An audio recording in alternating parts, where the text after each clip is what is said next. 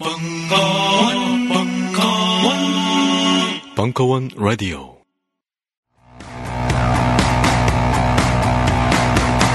(2013년) 벙커원 북페스티벌 이것이 진짜 도서전이다. 제2회 인문사회과 출판사들이 엄선한 책들의 향연 그리고 대한민국 대표 석학들의 2박 3일 릴레이 특강 강수돌, 김수행, 이정우, 김동춘, 오광남, 김희준, 정태현, 사회, 경제, 역사, 철학, 과학, 종교 각 분야의 대가들이 여러분을 만나러 옵니다.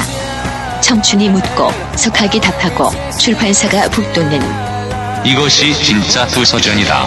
제2회 2013년 10월 11일 금요일부터 13일 일요일까지 자세한 내용은 벙커원 홈페이지를 참고하세요.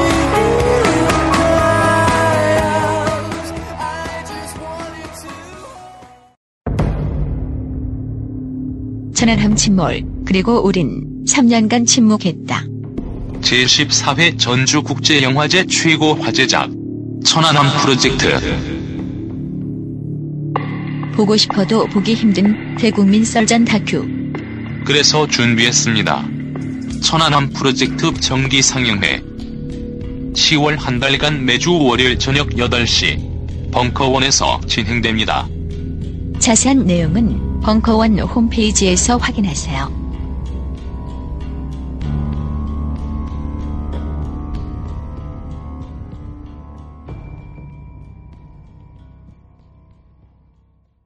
벙커원 특강은 평산네이처 아로니아진, 주식회사 사이들의 소다 스파클, 아틱폭스 플라즈마 치약, 주식회사 이소닉 볼펜형 녹음기 PCM007과 함께합니다.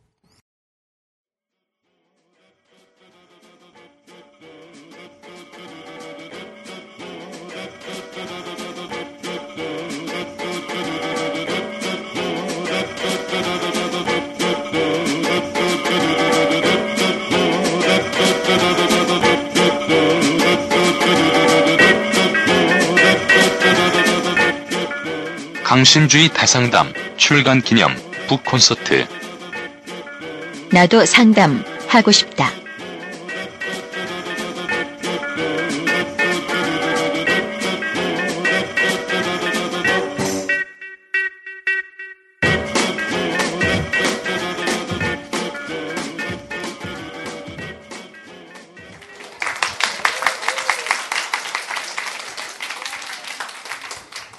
여기 처음 오셔서 여기 낯설, 낯설죠? 저는 뭐 여기 한 달에 한 번 오고요. 아마 요번 달은 저 수요일 날, 마지막 주 수요일 날 이제 할 것 같은데. 목요일이래요. 목요일. 목요일 날 아까 이제 급하게 꿈이라는 테마로 꿈, 꿈 있죠? 꿈.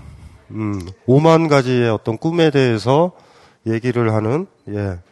그런 걸로 하고, 그 참고로 이제 여기서는 이제 벙커에 자주 오시는 분이 상담을 좀 많이 하고요. 그래서 책이 나왔을 때 그 두 권을 두 권이 이제 여섯 개잖아요. 그러니까 여섯 번 어, 6개월어치가 되죠. 그 이후에 보면은 상담이 사실 굉장히 더 세져요.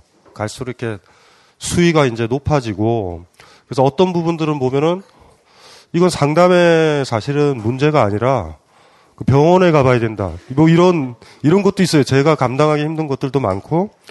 근데 이제 동력 출판사를 통해서 여러분들 상담을 받았고요. 앞에 계신 분들인가요? 앞에 계신 분들이 상담인가요? 예, 그렇죠? 아주 그 아주 좋아요. 상담 내용이 누구나 공감할 수 있는 그 절절한 내용. 지난번에 우리 저 AS를 했었을 때는 새벽 2시 반까지 했거든요. 7시 반서부터. 그때는 완전히 뭐 19금의 공포에 막 호러에 막 어휴. 그래서 이거를 제가 출력해서 딱 받아보면서 그래 이거야. 좀 부드럽게 하자. 어 이런. 예. 이런 식으로 진행을 하고요. 어, 진행을 하고 이게 다상담에 제가 책에 서문에서 썼지만 누구를 상담하시거나 얘기를 하시거나 상담이 사실은 상담소도 있고 뭐 상담에서 돈도 받고 뭐 이런 게 있잖아요. 근데 상담이라는 말이 한자로 보면은 서로 상자에 이야기할 때 담자거든요. 그러니까 대화하는 걸 상담이라고 사실 하니까 그냥 다이알로그죠.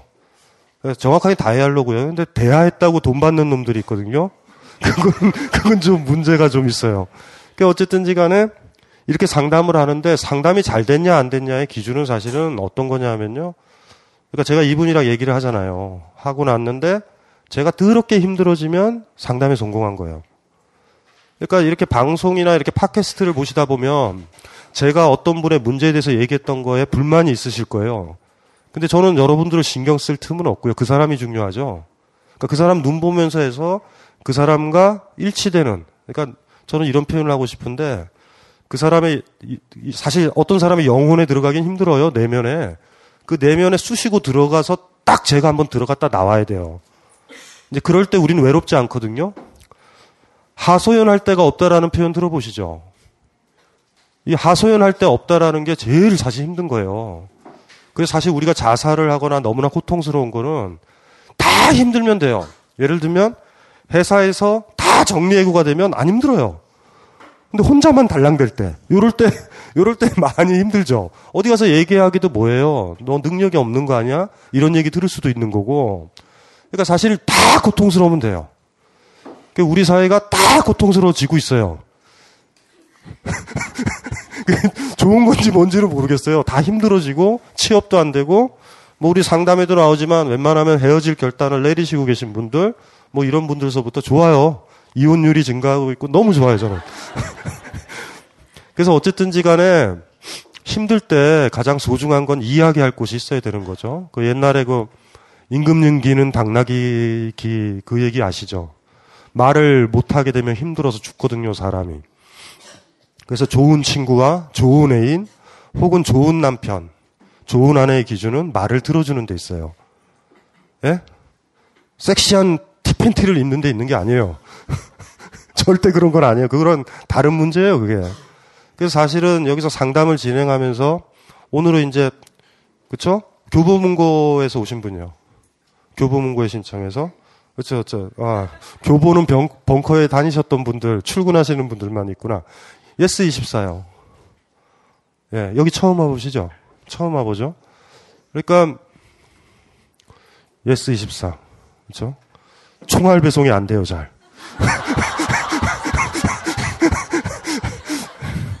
어쨌든, 어쨌든지 간에, 그래서 이야기하고 대화하고 하는 것들 자체가 굉장히 소중한 시간이고, 제가 첫날 벙커 시작했을 때 인문학적 간증 시간이다라고 얘기를 했어요.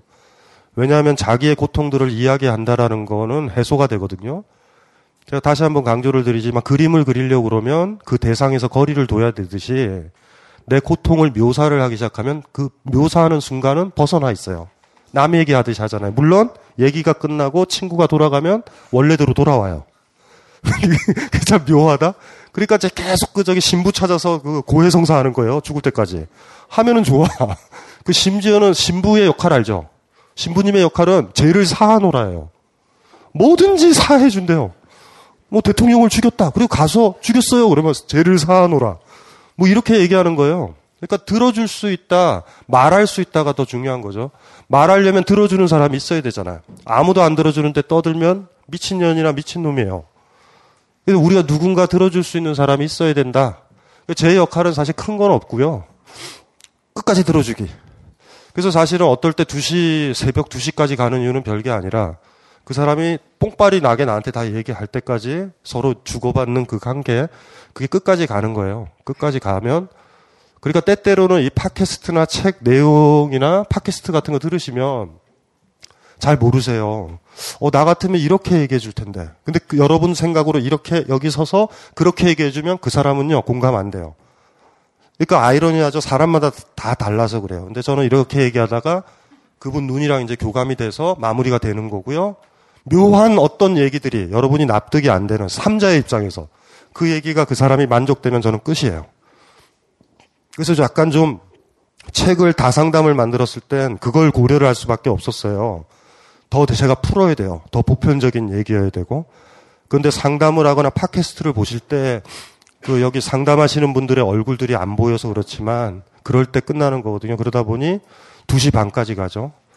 그 짜증나지 않아요? 그 선생이 상담을 시작했는데 그 초반에는 어, 배도 부르고 이래서 열심히 하다가 11시 넘어서는 형격히 이해해요. 이러고 넘어가고, 넘어가고.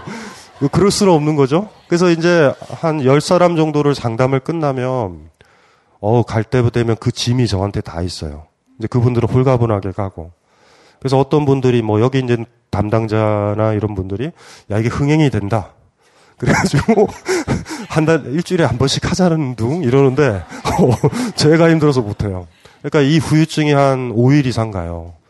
그러니까 제대로 들어준다라는 게 그런 건가 봐요. 그래서 오늘 상담 중에 또 재밌는 게 어느 분이 인생이 상담이신 분이 있어요. 그러니까 자꾸 그런 경우 있죠. 나한테 자꾸 이상한 얘기 하는 사람. 난 들어줘야 되고. 그리고 내가 내 고민을 얘기하려고 그러면 사람들이 다 도망가고. 이런, 이런 인생을 살아가는 사람이 있거든요. 포지셔닝이 이상해진 거예요. 초등학교 때부터 아이들 고민을 들어주다 어느새 40이 됐는데 계속 들어주고 있어서 짜증난다.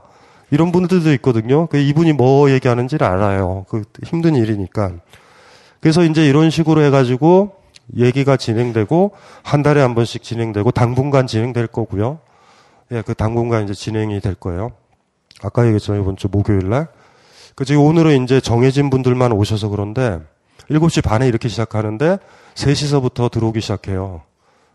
예, 굉장히 2시? 2시인가요? 왜 2시래요? 초기에는 초기에는 5시. 그 다음에 딱 본 거죠. 좀 early bird 알죠? early bird 뭐 캐, 캐, catch the worm인가? 그 일찍 일어나는 새가 벌레를 잡는다 뭐 그런 거 있잖아요.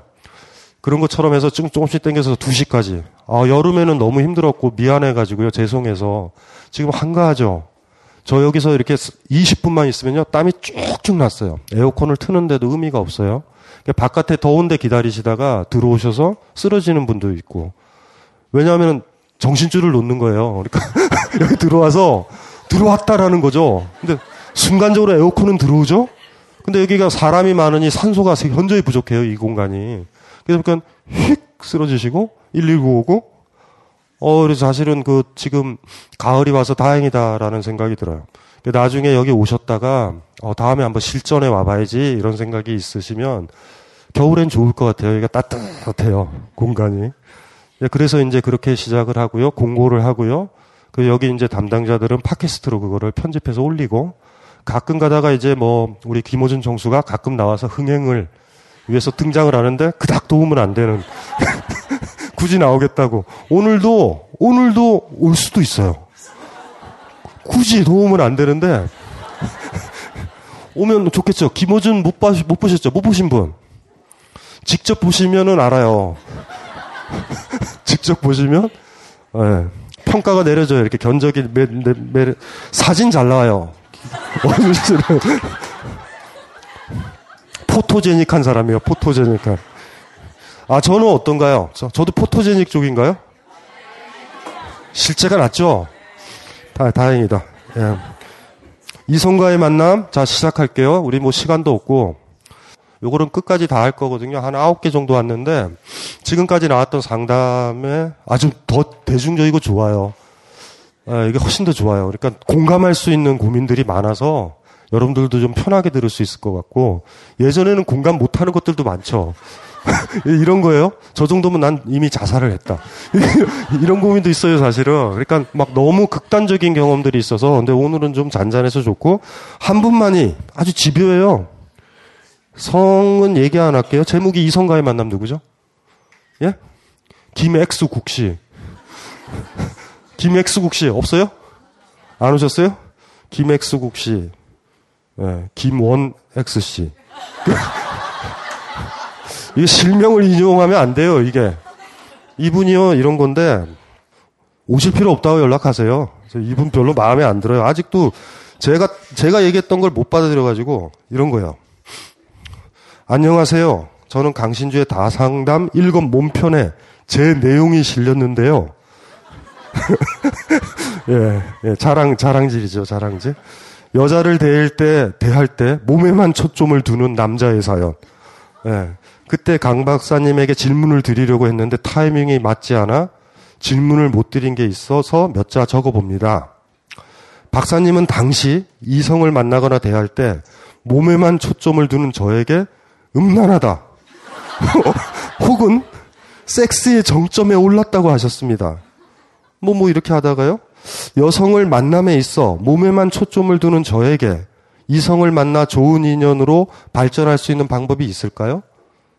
최근 벙커 미팅을 통해 여성분들을 대함에 있어서도 아 여기 벙커에서는요 어 돌싱들을 위한 만남의 자리도 있고요 아까 저기 안에 들어가 봤더니 그 플라스틱으로 된 풍선망치 있죠 천 톤 써 있는 거 아마 거부할 때 그걸 패나 봐요 그좀 이따 제가 구경시켜 드릴게요 그리고 돌싱이 아니어도 미팅 코너가 있어요 대개 보면 이 애정의 문제가 돈독해야 한국 사회가 민주화되는 거를 아시죠?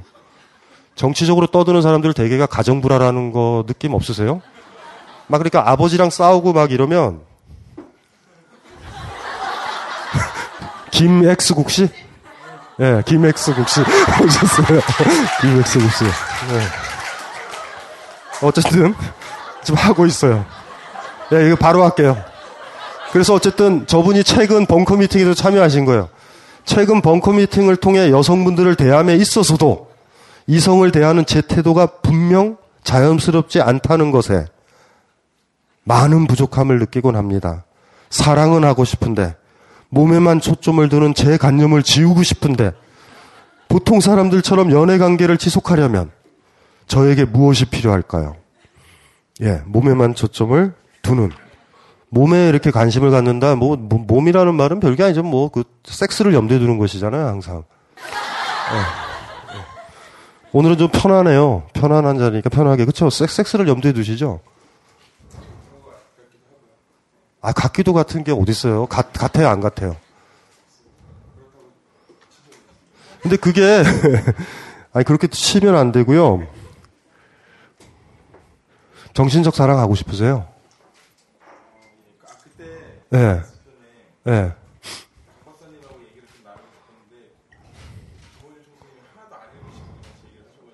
예. 그쵸. 아, 이렇게 쓸데없는 소리 하지 말고요. 그, 정신, 정신적 사랑 하고 싶으세요? 정신적 사랑이 뭐냐면, 이렇게 수녀님을 만나는 거예요. 비구니 스님이랑. 그런, 그런 사랑 원하세요? 어, 어때요, 수녀님? 정신적 사랑을 할 수밖에 없어요. 아이, 그 종교랑 상관없다니까요. 그러니까 정신적 사랑을 하고 싶으시냐고. 아, 그러니까 정신적 사랑은요, 육체와 관련되지 않은 거예요. 그러니까 말씀하신 이제 막, 그, 그때 말씀하신 막 이렇게 불구 그런 분들하고도 사, 얼마든지 사랑할 수 있다라는 뭐 그런 생각은 갖고 있어요. 예. 네. 꼭 육체적인 게 아니어도. 그래서 제가 저 글에서도 많이 썼지만 정신적 사랑을 할 수 있으려면요. 음, 매춘부가 돼야 돼요. 그러니까 매춘부라는 사람은 진짜 정신적 사랑을 하거든요. 당연하죠. 몸, 몸을 내가 저, 저 남자한테 준다라는 게 무슨 사랑의 표시예요? 일인데. 그러니까 매춘부 한, 매춘부만 정신적 사랑을 하는 거죠. 그래서 19세기 문학에 보면 춘이라든가 많은 작품들 보면 매춘부가 사랑의 상징으로 그려져요, 오히려. 그러니까 자본주의 사회에서 순수한 사랑을 한다라는 것들, 정신적 사랑은 매춘부만 가능하다. 이건 당연한 거죠. 근데 일반 사람들은 뭐냐 하면 성적인 걸 멀리 하는 것 같지만 최종적 기결이 몸을 섞어야 사랑이라고 생각한다고요. 제가 왜 음란하다라고 그러냐면 일반 사람들이 음란하고요. 매춘부들이 음란하지 않아요. 매춘부들은 별거 아니에요. 그 덧없는 배설, 사정, 희열, 그게 뭐 의미가 있어요? 그게 무슨 사랑의 징표야? 아무 의미도 없는 거죠. 사실 그렇게 생각하거든요.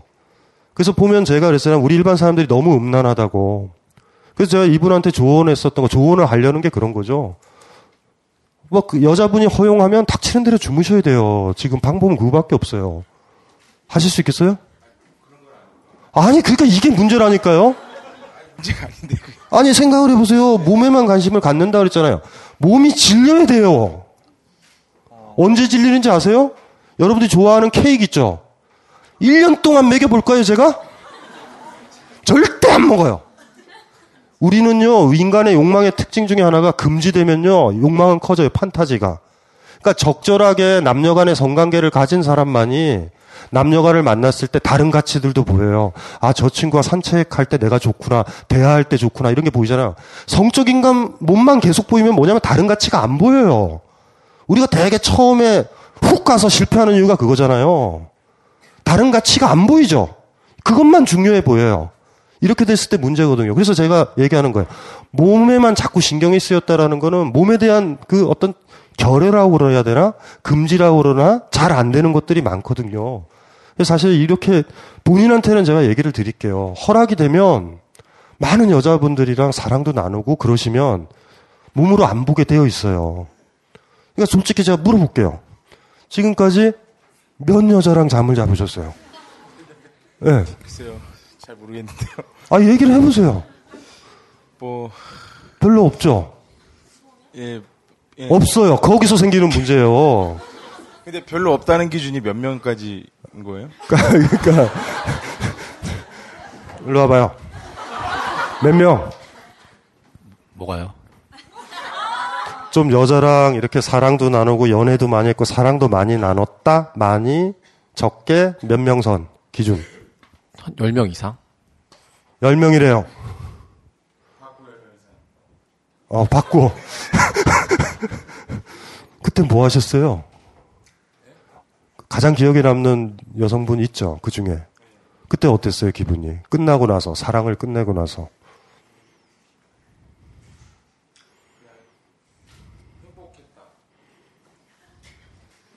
그리고 뭐 하셨어요? 음. 그리고 어차피 뭐, 어디, 뭐 숙소든 뭐든 어디서 나와야 되잖아요. 나가서 뭐 하셨어요? 나가서 아무것도 안 했는데? 제대로 사람을 만나면요. 성관계를 딱 가지면 이런 느낌이 와야 돼요. 이제 시작이구나. 이 사람이랑 이거 해야지. 그리고 반면 딱 하룻밤 딱 자잖아요. 그 다음에 뭐 하지? 이 느낌이 무신 들 때가 있어요. 그러니까 자유행위를 한 거예요, 들어가서. 그러니까 혼자 하는 게, 혼자 사랑 나누는 게 더 좋았던 거예요. 제가 얘기하는 거는요, 그런 경험, 아까도 얘기했잖아요. 수의 문제는 아니라고 그런, 매춘부랑 어떤 남자가 잔다라고 그랬을 때 그건 자유행위예요. 그 사람의 내면과의 교류나 다른 건 없는 거예요, 사실은. 그러니까 제가 얘기하는 게, 예, 제가 얘기하는 게 그런 거예요. 계속 아직도 몸에 대해서 집중을 하시는 거예요. 그러니까 제대로, 그러니까 어떻게 얘기해 보면 이 관계를 어떻게 정리를 해야 되냐면, 스무 번, 스무 번, 스무 번 사랑을 해보셨는데 안 됐다. 하, 이거는 30번에도 안 될 텐데. 어떻게 하는 게 좋을 것 같아요?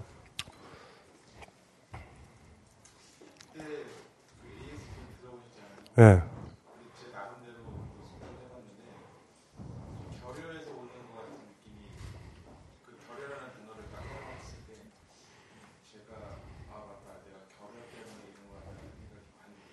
아, 그거는 맞아요. 그리고 그거는 맞는데, 그 이제 뭐 우리가 뭐 정신 분석을 들어갈 수도 없는 거고, 1차적으로는 그런 거예요. 몸에 대해서 계속 신경이 쓰인다라는 건 계속 불행하실 거예요, 평생. 지금은 그거는 뭐 어쩔 그, 수 없죠. 그 전에 저의 자아와 그 몸상담 이후의 저의 자아가 좀 충돌을 일으키는 시점이라고 생각을 해요. 그래요? 마이크 줘요. 네? 마이크 줘요. 아? 빨리. 됐어요. 아, 충돌 끝난 다음에, 예. 사람의 변화는요, 바로 안 일어나요. 제가 상담할 때 기준이 뭐냐면 5년 뒤 보자라는 거예요. 5년 뒤. 그 사이에는 막 충돌이 일어나죠. 한 자아 형태를 선택하시면 되고요. 그 됐어요. 그럼 충돌이 됐으면 그 상태로 그 그 그, 거를 수습은 하지 마세요. 그냥 갈 때까지 가보는 거예요. 이렇게 무슨 말인지 알죠? 자기가 거기서 억지로 막 조작이 들어가면요 옛날 자아 형태로 가요. 그래서 제가 이- 옛날에도 얘기했지 않아요? 어떤 새로운 게 나와가지고 고민할 때 있죠. 내가 여기를 계속 있을까 나갈까 이럴 때 있죠. 그럴 때 무조건 나가라고 그랬죠. 무조건 나가는 거예요. 왜냐하면 우리는 내 자리에 있기 때문에 여기가 안전하잖아요. 그래서 무- 그래서 이걸 지키는 거예요. 한쪽은 보수적인 거고요. 한쪽은 새로운 유혹이 올 때 있죠. 뭐 친구들이 꼬실 수도 있고 여행 가자고 그럴 수도 있고 뭐뭐 오만 일이 있으면 무조건 그쪽으로 가야 돼요. 망할 수도 있어요 대신. 그런데 안 가면 평생 후회한다? 그때 갔어야 되는데. 그러니까 일단은 가야 돼요 무조건. 반반이에요. 그러니까 지금 자- 옛날에 자아 형태가 있고 우리가 상담하면서 새롭게 좀 성찰된 게 있잖아요. 새롭게 성찰된 곳 쪽으로 가셔야 되는데 그게 억지로는 안 돼요. 강하게 하시려면은 새로운 성찰 쪽으로 가려고 한번 이렇게 무모하게 한번 더 많이 나가보는 게 하나의 방법인데 그렇게 해서 이제 움직이시는 거죠. 본인만이 아니에요. 모든 남자들이 어때요? 여자 처음 보면은 정신적인 상태, 뭐 예를 들면 막 그런 거 안 보죠? 성적인 거 보죠? 그렇죠. 그렇다니까요. 뒤에 있는 여자분들은 어떠세요? 음, 어떠세요? 남자를 딱 볼 때. 지성? 뭐 보세요? 뭐 보세요? 처음에. 성적인 게 들어오는 거예요. 이거는 소중한 거예요. 근데 그게 전부는 아니라는 거예요. 그래서 저희가 극단적으로 얘기했잖아요. 성적인 것이 중요한데 이게 내 자위 행위에 불과하냐? 진짜 저 사람과의 어떤 저 사람도 그렇고 나도 그렇고 같이 느낄 수 있는 즐거움에 해당하냐? 그러니까 사랑에 근접하냐라는 거는 성행위를 갖고 섹스를 갖고 딱 끝났을 때 알아요. 어, 이제 끝났는데? 뭔지 알죠? 그런 느낌이 들 때와, 아, 이제 이 남자랑 이것도 하고 싶고 저것도 하고 싶다. 이런 느낌이 들면 어떤 사람을 만나는 거예요. 근데 이게 미리 결정이 안 돼요. 미리 결정이 안 돼요, 절대. 그러니까 이거, 이 부분은 여러분들이 고민을 해봐야 되죠. 그러니까 섹스라는 건 사랑의 시작이지, 완, 마침표는 아니에요. 그래서 옛날에 저희 그 학교 다녔을 때 선배들, 여자 선배들 진짜 황당했다. 페미니즘 첫 세대들이거든요. 80년대 초학번들이. 막 터프해요. 막, 막 담배도 펴야 되고 막 다 해야 돼. 그리고 모든 남자들한테 형이라고 부르고 자기 여자 후배들을 진짜 대학 딱 들어가자마자 다 여자애들이 저보고 다 형이라고 부르는 거야. 형. 형, 형. 그나마 좀 난 건 선배님. 언제 봤다고 형이에요. 뭐 그런 거 부르다가 이 여자 선배들이 어떻게 되냐면 어떻게 어떻게 MT를 가서 잘못해서 키스 한 번 하잖아요. 그 사람이랑 결혼한다? 80년대 초의 여대생들의 멘탈러티예요 그게. 그러니까 너무 웃기죠? 그러면서도 매일 터프해. 그다음부터는 학교 졸업할 때까지 꼬리를 내리고 살아요. 이러고. 얌전하게. 그래서 공식처럼 이렇게 넣어 놓으셔야 돼요. 섹스는 사랑, 어쨌든 관계의 시작이에요. 관계 완성은 아니에요.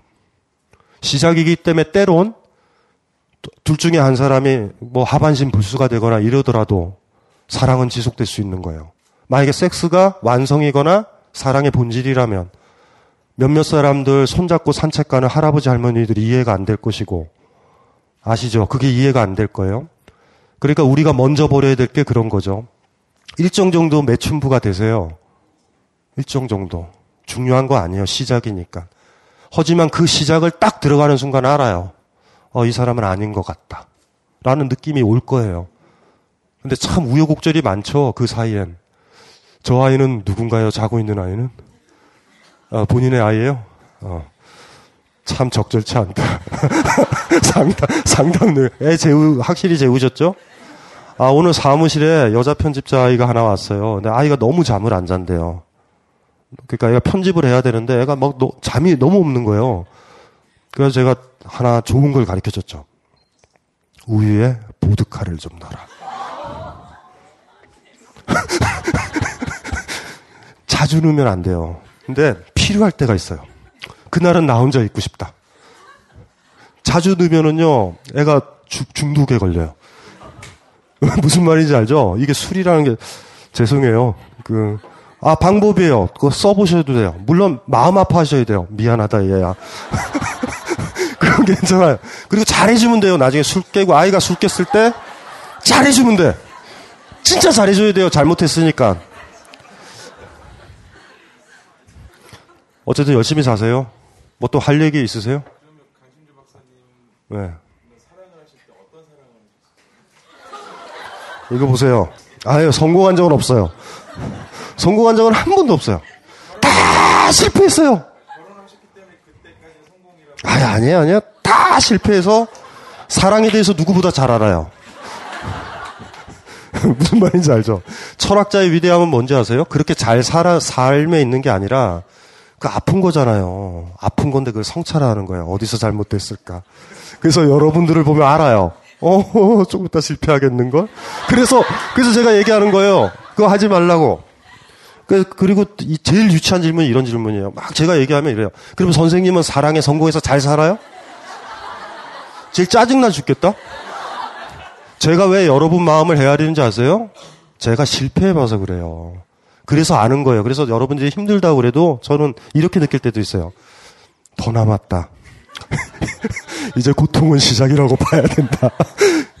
그러니까 이런 거죠. 고통의 폭이 요 정도인 사람이요. 요 정도인 사람을 이해해요. 근데 요 정도인 사람은요. 요 정도 사람은 이해가 안 돼요. 그 아마 제가 이렇게 상담하고 팟캐스트 들을 때 저, 저는 요 정도거든요. 여기 있는 사람들은요. 웃을지도 몰라요. 하지만 여기 이 정도 힘든 사람에 대해서는 저랑 같은 조언을 해줄 거예요. 근데 그분은 여기 안 와요. 저 새끼는 나의 고통을 담기엔 너무 적어. 자기는 100리터고 저는 50리터인 거예요. 예, 근데 여기 오시는 분들은 저보다 함량이 떨어지는 거예요, 용량이. 그러니까 자신 있는 거죠. 저는 지금 질문하신 보다는 헐 아팠어요. 몸 많이 생각해 봤어요. 다 알아요, 무슨 얘기인지. 그래서, 그래서 얘기 드리는 거예요. 그러니까 제 말대로 하시고, 가장 큰 문제가 뭔지 아세요? 말을 돌려요. 짜증나 죽겠어요. 중요한 거는요, 말을 하실 때요, 저는 그게 필요할 것 같아요. 이제 미팅, 미팅 들어가시잖아요. 미팅 때 그따구로 하면요, 계속 맞아요. 아, 전공법이에요. 돌리지 마세요. 진짜 예쁘면 예쁘다고 그러고요. 싫으면 싫다고 그러고요. 자기가 느꼈었던 감정을요, 돌리지 마세요. 무슨 말인지 아시죠? 거기서, 거기서 승부가 날 거예요. 그러니까 지금 이렇게 얘기를 이렇게 한다고 그랬을 때 좀 답답해요. 그러니까 저랑 이렇게 둘이서 이렇게, 이렇게 상당민이 지금 얘기하고 있는 거죠? 둘이 만나면 안 만나요, 저는. 답답해요. 그러니까 뭐냐면 그거, 그 연습부터 좀 하셨으면 좋겠어요. 사람들 만날 때 말 던지지 마세요, 먼저. 말을 먼저 던지지 마세요. 말을 던지면 위험하거든요. 아, 이게 무슨 비유냐면 상갓집에 가면 우실 때 있죠. 눈물을 한 번 흘리면 계속 울게 된다? 무슨 말이죠? 진짜 슬퍼서 우리는 안 울어요, 별로. 눈물이 나는데 어, 눈물 나네? 그럼 슬퍼요. 누구를 위한 눈물인지도 몰라요, 대개가. 그런 것처럼 사람들 만날 때 말을 툭툭 던지면 말에 휩쓸려 가고 내 감정과 솔직한 느낌이 희석이 되죠. 그러니까 사실 그런 것도 보이면 되죠. 뭐 어쨌든지 간에 그 말을 하실 때요. 아, 전공법적으로 한번 해보세요. 그러니까 이렇게 해보세요. 오늘은 완전히 개새끼라는 소리를 듣는다. 이 여자 앞에서. 한번 그렇게 해보세요. 미팅 나가가지고. 진짜로 해보세요. 당신의 가슴이 오늘은 멋있어 보여요. 뭐 이런 얘기라도 해요, 그냥. 하실 수 있겠어요? 해보겠습니다.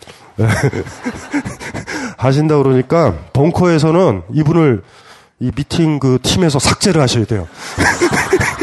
이런 분들은 이런 분들은 위험해요 많이.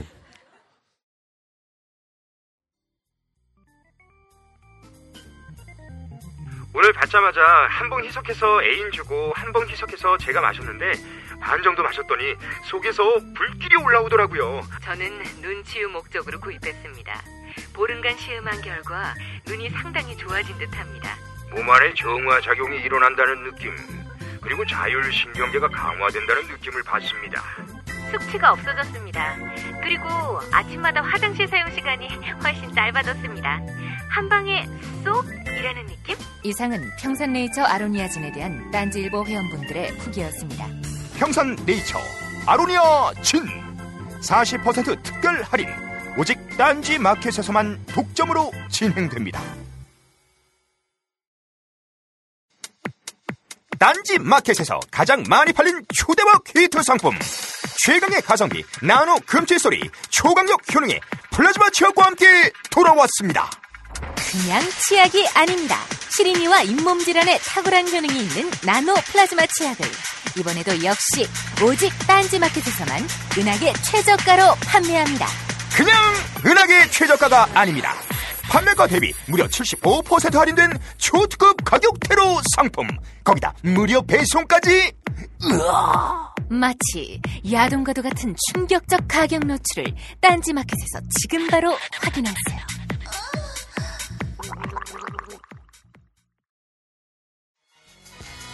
다이어트, 피부 미용, 변비 해소, 두피 관리. 이 밖에도 많은 효능이 있지만 짧은 광고에서 탄산수의 모든 효능을 일일이 다 열거하기는 어렵습니다.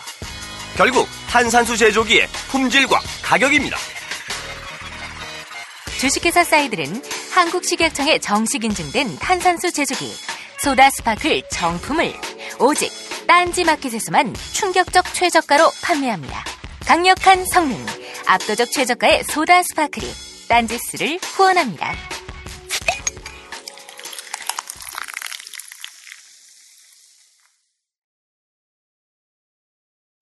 딴지마켓의 은하계 최저가 시리즈 제5탄 주식회사 이소닉의 PCM007 4기가 내장 볼펜형 녹음기 정품이 마침내 딴지마켓에 입점했습니다.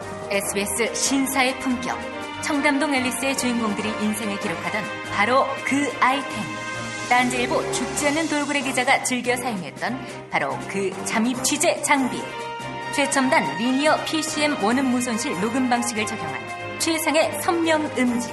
소리가 들릴 때만 녹음할 수 있는 초정밀 감지 기능과 4GB USB 메모리 기능, MP3 재생 기능까지 이 모든 기능이 탑재된 볼펜형 녹음기를 압도적 최저가에 딴지마켓에서 만나보실 수 있습니다. 생활의 기록이 필요할 때, 소리의 블랙박스가 필요할 때, 녹음기 전문기업 주식회사 이소닉의 PCM007 볼펜형 녹음기를 추천합니다. 이혼을 하고 싶습니다. 오셨어요? 아직 안 오셨나요? 아, 오셨어요? 아, 손 안 들으셔도 돼요. 뭘 이게 좋은 일이라고. 괜찮아요. welcome to 이혼이죠, 뭐. 좋은 세계예요. 괜찮아요. 아직 안 하셔서 그런 건데. 자, 나중에 어준 씨를 소개시켜 드릴게요. 네. 어, 내용은 이래요. 박사님 안녕하세요. 저에게 요즘 꼭 하, 하 고 싶은 일이 한 가지 있습니다. 그것은 바로 이혼입니다. 아마 할 수 있다면 제가 태어나서 처음으로 진짜 한 선택이 되지 않을까 생각합니다. 이건 맞아요. 결혼을 할 때는 주변에서 칭찬도 해주고 우려도 해주지만 보통 허락을 해주고 뭐 이런 잘 살아 행복해 이러지만 이혼할 때는요 다 반대요. 다! 아, 두 명을 빼고 저랑 기본 씨는 찬성해요. 근데 왜 그래? 그래서 진짜 내가 결정을 해보는 거야. 아버지, 어머니 말에 거부해보는 거예요, 한번. 그래서 이혼은 자기 혼자 한다라고 그러는 거예요. 결혼은 혼자 하는 게 아닌데, 이혼은 자기가 해야 돼요. 안 해보신 분은 몰라요. 그 비범한 결단을. 혁명이죠, 혁명. 전 세계가 다 싫어요. 친구한테 물어봐. 이혼할까? 닥치고 살아. 이런 얘기만 들어요. 난 너보다 더 힘들어! 뭐 이런 얘기만 듣고. 굉장히 힘든 건데, 이분이 그 묘하게 잘 표현했죠? 아마도 할 수 있다면 제가 태어나서 처음으로 진짜 한 선택이 되지 않을까 생각합니다. 맞아요. 저는 그래서 이혼한 사람들을 딱 만나보면 성숙하다라는 걸 알아요. 딱 그래서 성숙하다 그래서 물어보면 돌아온 싱글이에요, 되게. 어, 이 방송 나가면 위험한데? 어제 팟캐스트 방송을 하나 찍었는데요. 손민아 아나운서. 돌아온 싱글이시잖아요. 너무 성숙하신 거예요. 제가 물어봤죠. 물어봤더니 얘기는 안 하세요. 아, 그러니까 그쵸 아나운서들의 그 본능 같은 것 같아요. 아 우리 저 아나운서들 너무 힘든 거 아시죠? 이혼만 해도 막 댓글 막 폭주해요. 네가 이혼했는데 어떻게 방송에 나와? 그래서 얼마 전에 이금희 아나운서 만났는데 이금희 아나운서의 댓글이 뭔지 아세요? 뚱뚱했는데 네가 어떻게 나와? 최소한의 관리는 있어야 되지 않아? 막 이런 댓글 온대요. 여기도 있을 거예요. 분명히 이금희 아나운서한테 보낸 사람. 나는 이금희보다 날씬한데 방송에 못 나가고 뭐 이런 사람들. 어쨌든지 간에요. 저는 아주 아주 평범하게 자랐고 경계를 넘지 않는 모범생이었고 한 번의 좌절이나 실패 없이 좋은 학교에 진학하였고 안정된 직장에 취업도 하였습니다. 그러다가 스물일곱에 결혼을 한 영혼이 세상을 모르는 약한 영혼이 보통 그렇듯이 사람을 제대로 보고 선택하는 안목이 없었고 자연히 결혼 생활에 힘들었습니다. 여기서도 미리 말씀드리면 미술품에 대해서는 우리가 이런 이런 걸 안 하는데 영화들 보시죠. 영화를 아주 진지하게 봐야 돼요. 건성으로 말고 아주 진지하게 본 영화가 100편 된 사람이 101번째 영화에 대해서 이 영화 좋다, 나쁘다는 신뢰할 수 있죠. 반면 영화 본 게 두 편이면 신뢰하면 안 돼요. 그러니까 사실은 어떤 남자나 어떤 여자를 고를 때 한 100명 정도 굉장히 힘들지만 100명 정도를 만나면 안목은 생겨요. 근데 굉장히 후유증이 많죠. 우리 사회에서는. 막 하자가 있다, 뭐 이렇게. 그러니까 우리의 기본적인 멘탈리티가 순결과 돌싱의 차이는 뭐냐면요. 신상과 중고품의 느낌이 드는 거예요. 사실 그런 느낌이 너무 세요, 사실은. 근데 어쨌든지 간에 안목은 다 그런 거 아니에요? 음악을 들었을 때도 그렇고 여행지도 그렇죠. 똑같죠. 100곳 정도 가본 사람이 이곳이 좋아라는 건 신뢰하지만 태어나서 처음으로 집을 나가서 집 아닌 곳에 간 사람이 없는 신뢰하면 안 돼. 다 좋다고 그러지. 집보다 다 좋으니까. 그러니까 똑같아요. 남녀 관계나 어떤 관계에 있어서도 우리의 안목은 그렇게 선험적으로 이렇게 주어지지 않아요. 경험이죠, 경험. 그래서 사실은 돌아보면은, 음, 남자나 여자가 40대 정도 됐었을 때, 딱 보면 안다? 되게 안 틀려요. 근데 20대 때는 너무 헷갈리고 틀린다고요. 아마 여기 오신 분들 중에서 후회하시는 분들 있을 거예요. 25세 결혼하신 분들 있죠. 어, 이게 뭐야. 그쵸? 왜 그런 경우 있잖아요. 여행을 가다가 A라는 곳에 퍼질러져 있었잖아요. 너무 좋은 걸 해가지고 여행에 일주일 기간 동안 5일을 있었는데 그 다음 곳을 갔다 보니 더 좋아. 이럴 때 그 찜찜함. 잘못했다. 그러니까 사실은 안목이라는 건 인간이 붙이는 형용사 있죠. 섹시하다. 아름답다. 예, 예, 그런 거 있죠? 훌륭하다. 멋있다. 감미롭다라는 모든 형용사는 다 비교해요. 교과서에서는 가르칠 수 있어요. 이 그림은 아름답다고. 근데 지가 아름답다고 안 보죠. 그러니까 그거는 그 비교의 깊이에서 여러분 판단에 파괴력이 나와요. 영화에 대해서도 여러분들이 간만에 영화 보면 다 좋죠.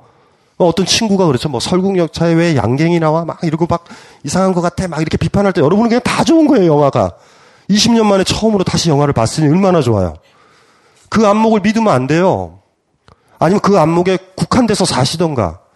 우리가 판단 내리는 거 있죠. 모든 미적인 판단이나 좋다 그러다라는 그런 판단들은요. 누가 더 강해요? 경험을 많이 해서 비교 치 수가 절대적으로 많아야 돼요.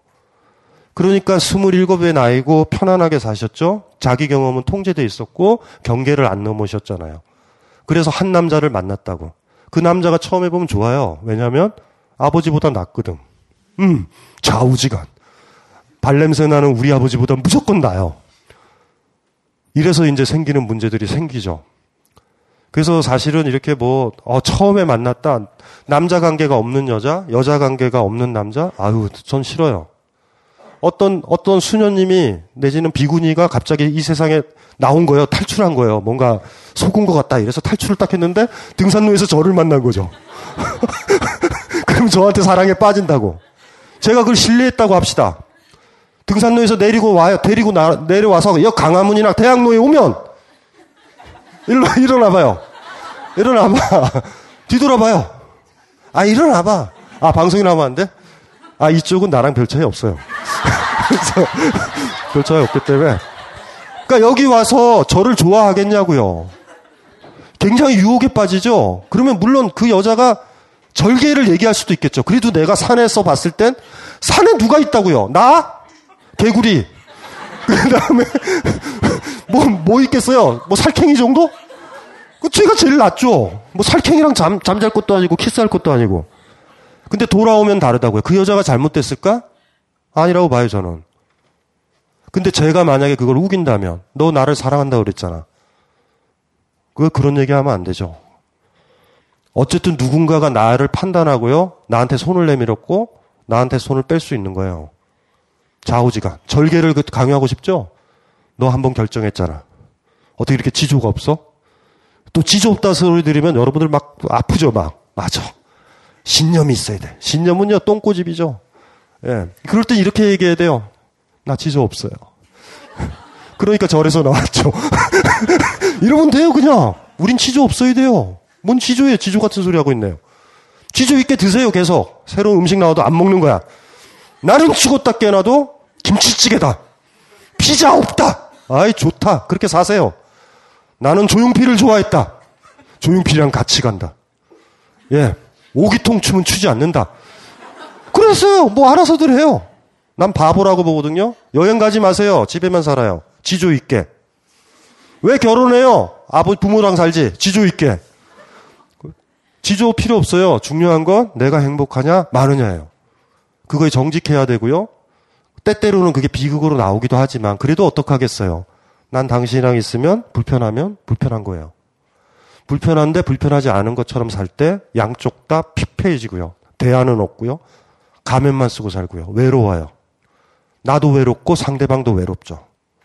이제 그 관계가 좋은 게 아니죠. 쌈박하게 힘든 게 나아요. 그런 문제들. 그런데 이제 이분은 그렇게 단순하지 않아요. 곱게 지내셔서 우리랑은 달리 저랑 달리 예, 김호준 씨 같은 경우가 옛날에 그 뭐야 무전 여행을 대학교 때 떠났대요. 그때 이거 아시죠 유명한 얘기. 부모님이 이사를 갔어요. 이거 당혹스러워요. 그럼 진짜 부모님한테 잘해준다? 뭔지 알죠? 호적을 팔 수도 있는 부모인 거예요. 이게 진짜 잘해줘야 돼요. 아, 그런 부모를 두셨던, 저도, 저희 아버, 돌아가신 아버님도 그러셨어요, 진짜. 웬만하면 쫓아내는. 쫓아내요. 여러분들은 쫓겨나봤나요? 아, 쫓아낸다? 막 그, 연탄 찍게 아세요? 쇠로 된 거? 그걸로 맞아봤어요? 우린 맞아도 들어가야 돼요. 음, 배고프니까. 그러니까 이렇게 거칠게 자라면 괜찮은데, 그러니까 그럴 때는 이제 빨리 독립하고 싶은 욕구가 들고요.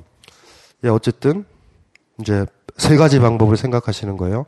결혼을 해본 후에야 결혼의 본질과 자유의 소중함을 알게 된 거예요. 예.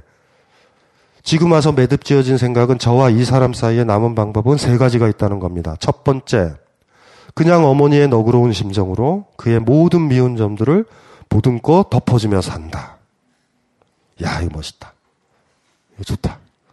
이기적인 남자가 제일 좋아하는 여자죠. 음, 모든 거를 덮어준다. 두 번째, 법적으로 관계를 유지하되 그냥 마음은 이웃집 아저씨와 필요에 의해 동거하듯. 이웃집 아저씨와 필요에 의해 동거하시나요? 이건, 이게, 이거 읽을 때 좀 당혹스러웠어요. 음. 무슨 필요에 의해 이웃집 아저씨와 동거를 할까? 각자의 삶을 살아간다. 세 번째는 헤어진다입니다. 음. 박사님, 두 가지만 질문 드릴게요. 저같이 약한 사람도 경계를 넘고 강해질 수 있나요? 주변에 그런 사례가 있으신가요? 경계를 넘으면 그 너머에는 절벽이 있을 것 같아 두려운데 세상 어떤 곳이라도 예외 없이 그 너머에는 다시 새로운 세상이 펼쳐지나요? 약한 사람이요. 이거 착각하시는 거예요. 경계가 딱 있잖아요. 이런 경계가 오면 경계를 넘으면 강한 거예요. 자기가. 근데 경계가 딱 있는데 못 넘으면 약한 거예요. 약해서 못 넘는 건 없어요. 넘으면 강해져요. 요걸 까먹으시면 안 돼요. 나는 강한 사람이다. 나는 약한 사람이다. 이럴 수 있죠. 난 열이다. 이런 사람들 있죠. 그 사람은 매번 경계가 되면 뒤로 물러나요. 그러니까 또 새로운 경계가 오면 또, 또, 또 기준에 또 서요. 또 절벽에. 난 약한가 강한가. 강하다 약하다는요. 제일 마지막에 나와요. 무슨 말이죠? 경계를 딱 넘으시면 그냥 그걸로 강하신 거예요. 그런데 축복된 땅이 아, 안올 수도 있어요. 절벽일 수도 있어요, 진짜. 어떻게 하실래요? 절벽인데? 아, 절벽이면요? 그 이미 선택을 했기 때문에 다시 새로 거기서부터 시작을 해야 되지 않을까요? 절벽이라니까요, 절벽. 어, 어쩌, 거예요. 어쩔 수 없잖아요, 그때는. 음. 아, 진짜 다 결정해놓고 상담하자고 그런 사람들이 제일, 제일, 제일 싫어요, 난. 근데 재밌는 게 사람들이 고민을 토로할 때는요, 자기가 결정을 내리고 온다? 그런데 또 재밌는 건 뭔지 아세요? 두 종류의 인간이 있어요. 자기가 A와 B 중에 결정하려고 그럴 때, 좀 착한 사람은요, 나 A 할래요. 라고 와요. 그것만 읽어줘서 잘한다, 잘한다, 잘한다 해주면 돼요. 근데 꼭 나쁜 인간은요, A를 결정해놓고 B 한다고 그런다? 그래서 내가 B 잘한다 그러면은요, 집에 가서 고민에 빠져요, 막. 그리고 심지어 나중에 나를 부정하기 시작해요. 그 새끼는 사이비 철학자야. 그래서 맞춰주면 돼요. 자유라는 얘기를 하셨잖아요. 구속과 자유, 저 결혼 생활, 기타 등등. 삶을요, 삶은 어떤 식이든지 간에 삶은 고통스럽거든요. 그러니까 성숙한 사람은 삶이 고독하고 고통스럽다는 걸 알아요. 살아가는 건 고독, 고독한 거예요. 아시죠? 모르시는 분. 아셔야 돼요. 만약에 모르는 사람이면 어린애예요. 어린아이들은요, 거꾸로 생각해요. 내 주, 내 중심으로 해서 세상이 다 재편되고요. 내가 배고플 때는 음식이 나한테 오고요. 내가 추우면 누군가 덮어줘. 세계가 내 중심으로 돌아요, 다. 그러니까 조금만 외로워져도 울어요. 어린애들은. 보고 싶고 하고 막 이런다고. 나이가 들었다라는 건 내가 고독하다라는 걸 알고요. 엄마가 아프니? 너 아프니? 하고 막 눈물 흘리고 밤새 나를 병구안 해줘도 이렇게 알죠. 저것이 나의 고통도 모르면서 아는 척 하는구나. 대신 고맙다. 뭐 이런 성숙함이 있어요. 그래서 그런 아이들은 그러죠. 엄마한테 주무세요. 이렇게 얘기해요. 아니면 엄마 막 깨우는 애들 있죠. 막 흔들어 깨면서 내가 아픈데 어떻게 자! 이런 애들 있어요. 이래요. 어린애예요. 그러니까 내가 고독한 거거든요.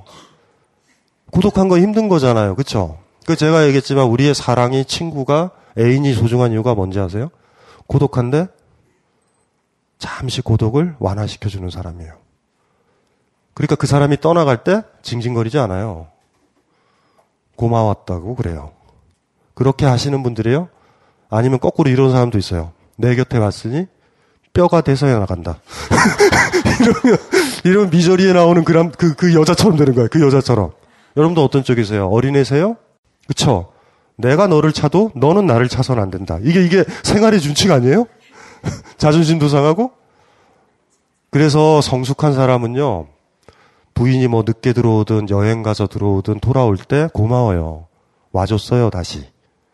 그래서 나의 고독이라는 것들, 내 자신이 얼마만큼 고독하고 삶이 얼마나 고통스럽다라는 거, 외롭기도 한다라는 걸 가슴에 아주 심각하게 힘들죠. 네. 괜찮아요. 그런데 우린 다 아플 거 아프고 죽기 때문에 젊었을 때 많이 아팠던 사람들은 나이 들어서 덜 아파요. 겪어봤으니까. 근데 본인은요, 너무 곱게 자랐잖아. 앞으로 많이 겪을 거예요, 아픈 거. 그런데 고통량 불변의 법칙이 있어요.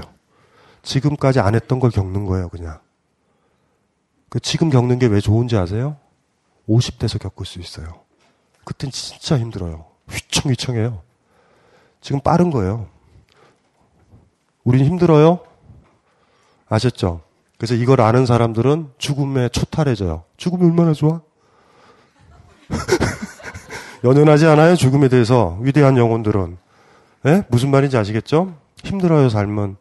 그거를 보자고요. 우리의 행복은 언제 온다고요? 그 와중에, 그 와중에, 그 와중에 그 고통을 완화시킬 수 있는 어떤가와 만날 때, 그 고통을 완화시켜 줄 수 있는 좋은 음악을 들을 때, 그 고통을 완화시킬 수 있는 좋은 책이나 시를 읽을 수 있을 때예요. 그럴 때 우리는 다행이다. 그래도 고통 중에서 그래서 살아가는 거예요.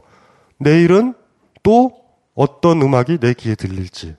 내일은 어떤 노을을 볼지 나는 모르니까. 그래서 노을이 올 때 우린 또 행복하죠. 오늘은 또 근사한 날이다. 영화 제목에 보면 a fine day라는 제목이 있죠. Fine day. 근사한 날이라는 거잖아요. 거기 절절함이 있지 않아요? Fine day. 심지어 그 앞에 a가 붙어요. A. A라는 건 단수잖아요. Every fine day도 아니고 a fine day. 참고로 저는 미셀, 페, 미셀 파이퍼를 제일 좋아해요.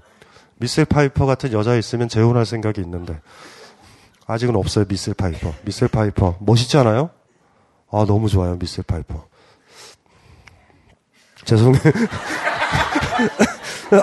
앞에 분들은요 미셀 파이퍼라고 하니까 무슨 뱀파이어 이런 거 생각하죠? 미셀 파이퍼 알아요? 모르죠. 자, 세대가 너무 다. 맥라이언은 아세요? 어, 다행이다. 맥라이언까지 가는구나. 미셀 파이퍼라고요. 지금 한 60된 여배우가 있어요.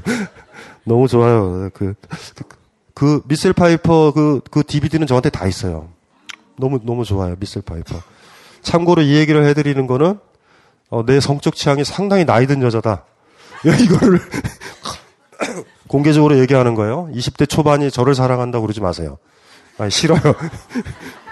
난 싫어요. 안목 없는 여자들 너무 싫어요. 무슨 말인지 알죠? 한참 있다 놀아주다가 2분 만나면 갈 거면서. 저는 많은 남자를 사귀어가지고요. 많은 남자를 사귀어서, 아, 강신주가 괜찮네? 이런 여자랑 있고 싶어요. 근데 저 보자마자 처음으로 본 거예요, 저를. 남자라곤. 저를 딱 봐서, 어머, 사랑해요, 선생님. 딱 이런데, 이러나 봐요. 그 결론은 뭔지 아시겠죠? 예. 네. 그렇게 하시면 돼요. 나중에 저 어준 씨 오면 어준 씨가 좋은 얘기 해줄 거예요. 서비스, 서비스업의 고뇌인데요. 이게 좋다. 아이디 민주시민. 어디 있어요? 아, 저분. 서비스업에 종사하는데요. 어, 책이, 책인다? 거대 서점인가요? 큰 서점? 아, 큰 서점에 이렇게 비정규직으로 매장 관리 이렇게 하시고, 그러니까 서점에서 보셨었을 뿐이에요. 근데 1년 만에 이제 정규직이 이제 되시는데, 이분은요, 뭐 이런 거예요. 돈을 갖고 와서 자기가 필요한 책을 바꿔 가지고 가는 건데, 캐셔로 일하는 알바한테 반말하고, 직원한테도 마치 비서 부리듯이 무시하는 태도가 보이면 너무 열이 받습니다. 특히 서점이니까 그렇게 타인을 무시하는 사람이 사랑과 순수를 노래하는 시집을 사가는 걸 보면 더 황당하기도 해요. 뭐 이런 얘기예요. 선진국에는 진상 고객이 적을까요? 궁금하기도 하고 혹시라도 서비스업에서 일하고 있는 사람들에게 감정 노동을 하고 있는 사람들에게 해주실 조언이나 힐링 방법이 있을까요? 최근 강연이었던 소비도 잘 들었습니다.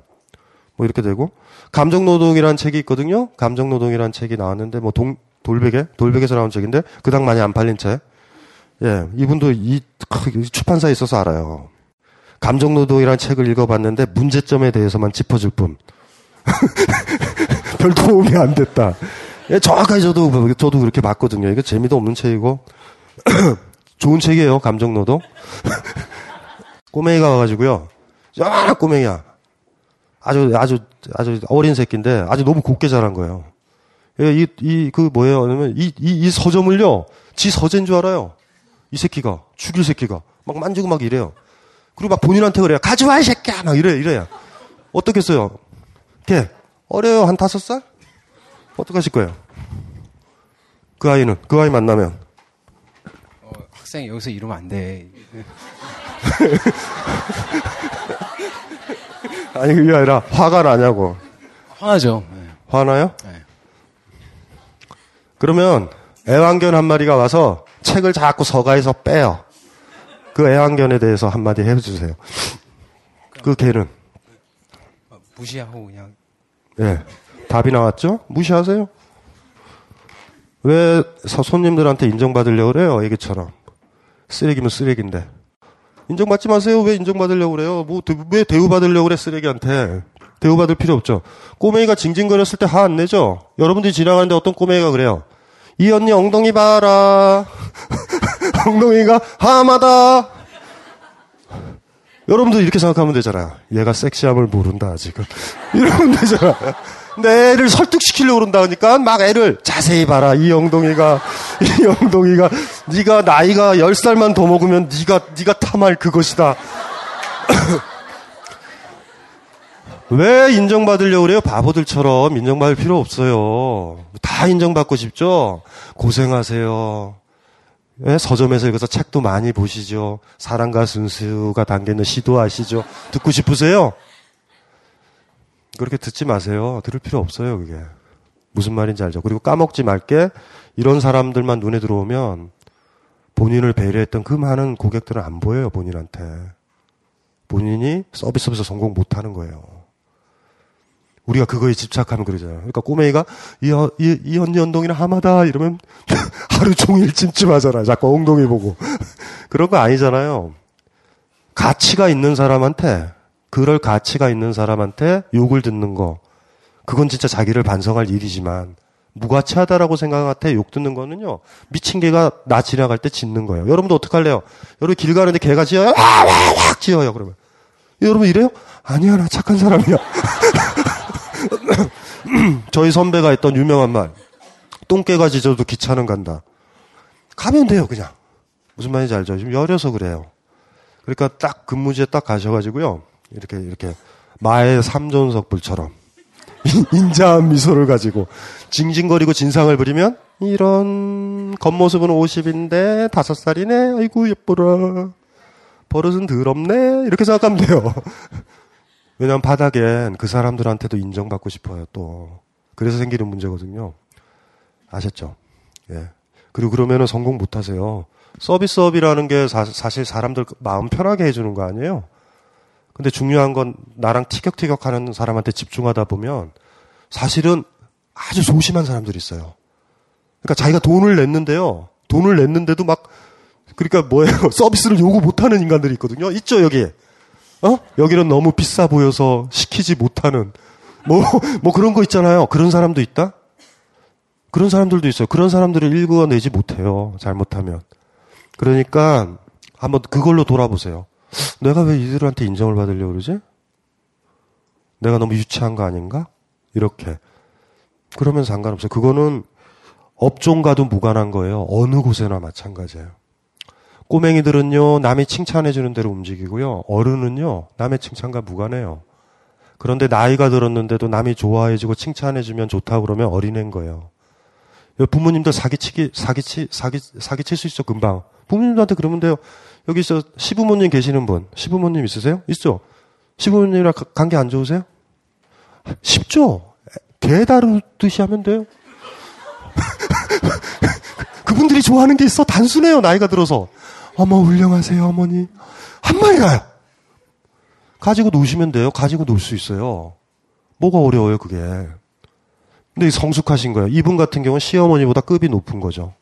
근데 잘못하면 어떻게 되냐면 시어머니한테 인정받고 싶다. 근데 시어머니는 무식하고 이기적이고 탐욕적이고 아주 개판이다. 그 사람한테 인정받는 순간 내 인생은 끝이에요.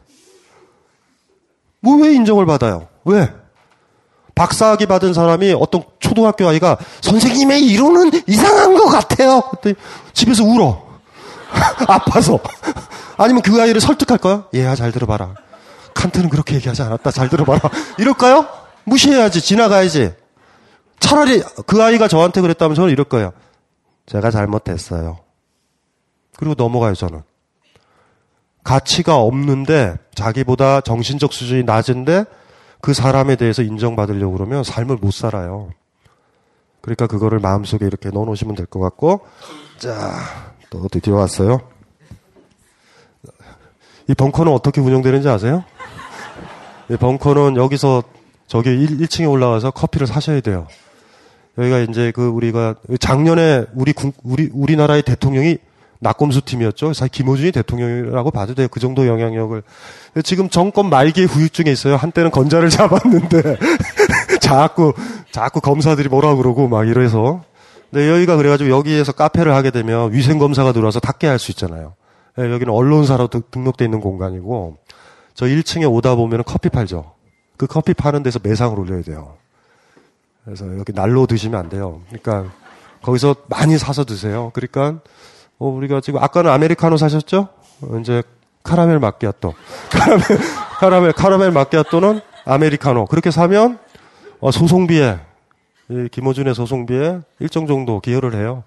도와주셔야 돼요. 어려운 시국에. 자, 잠깐 쉬었다 갈게요. 네.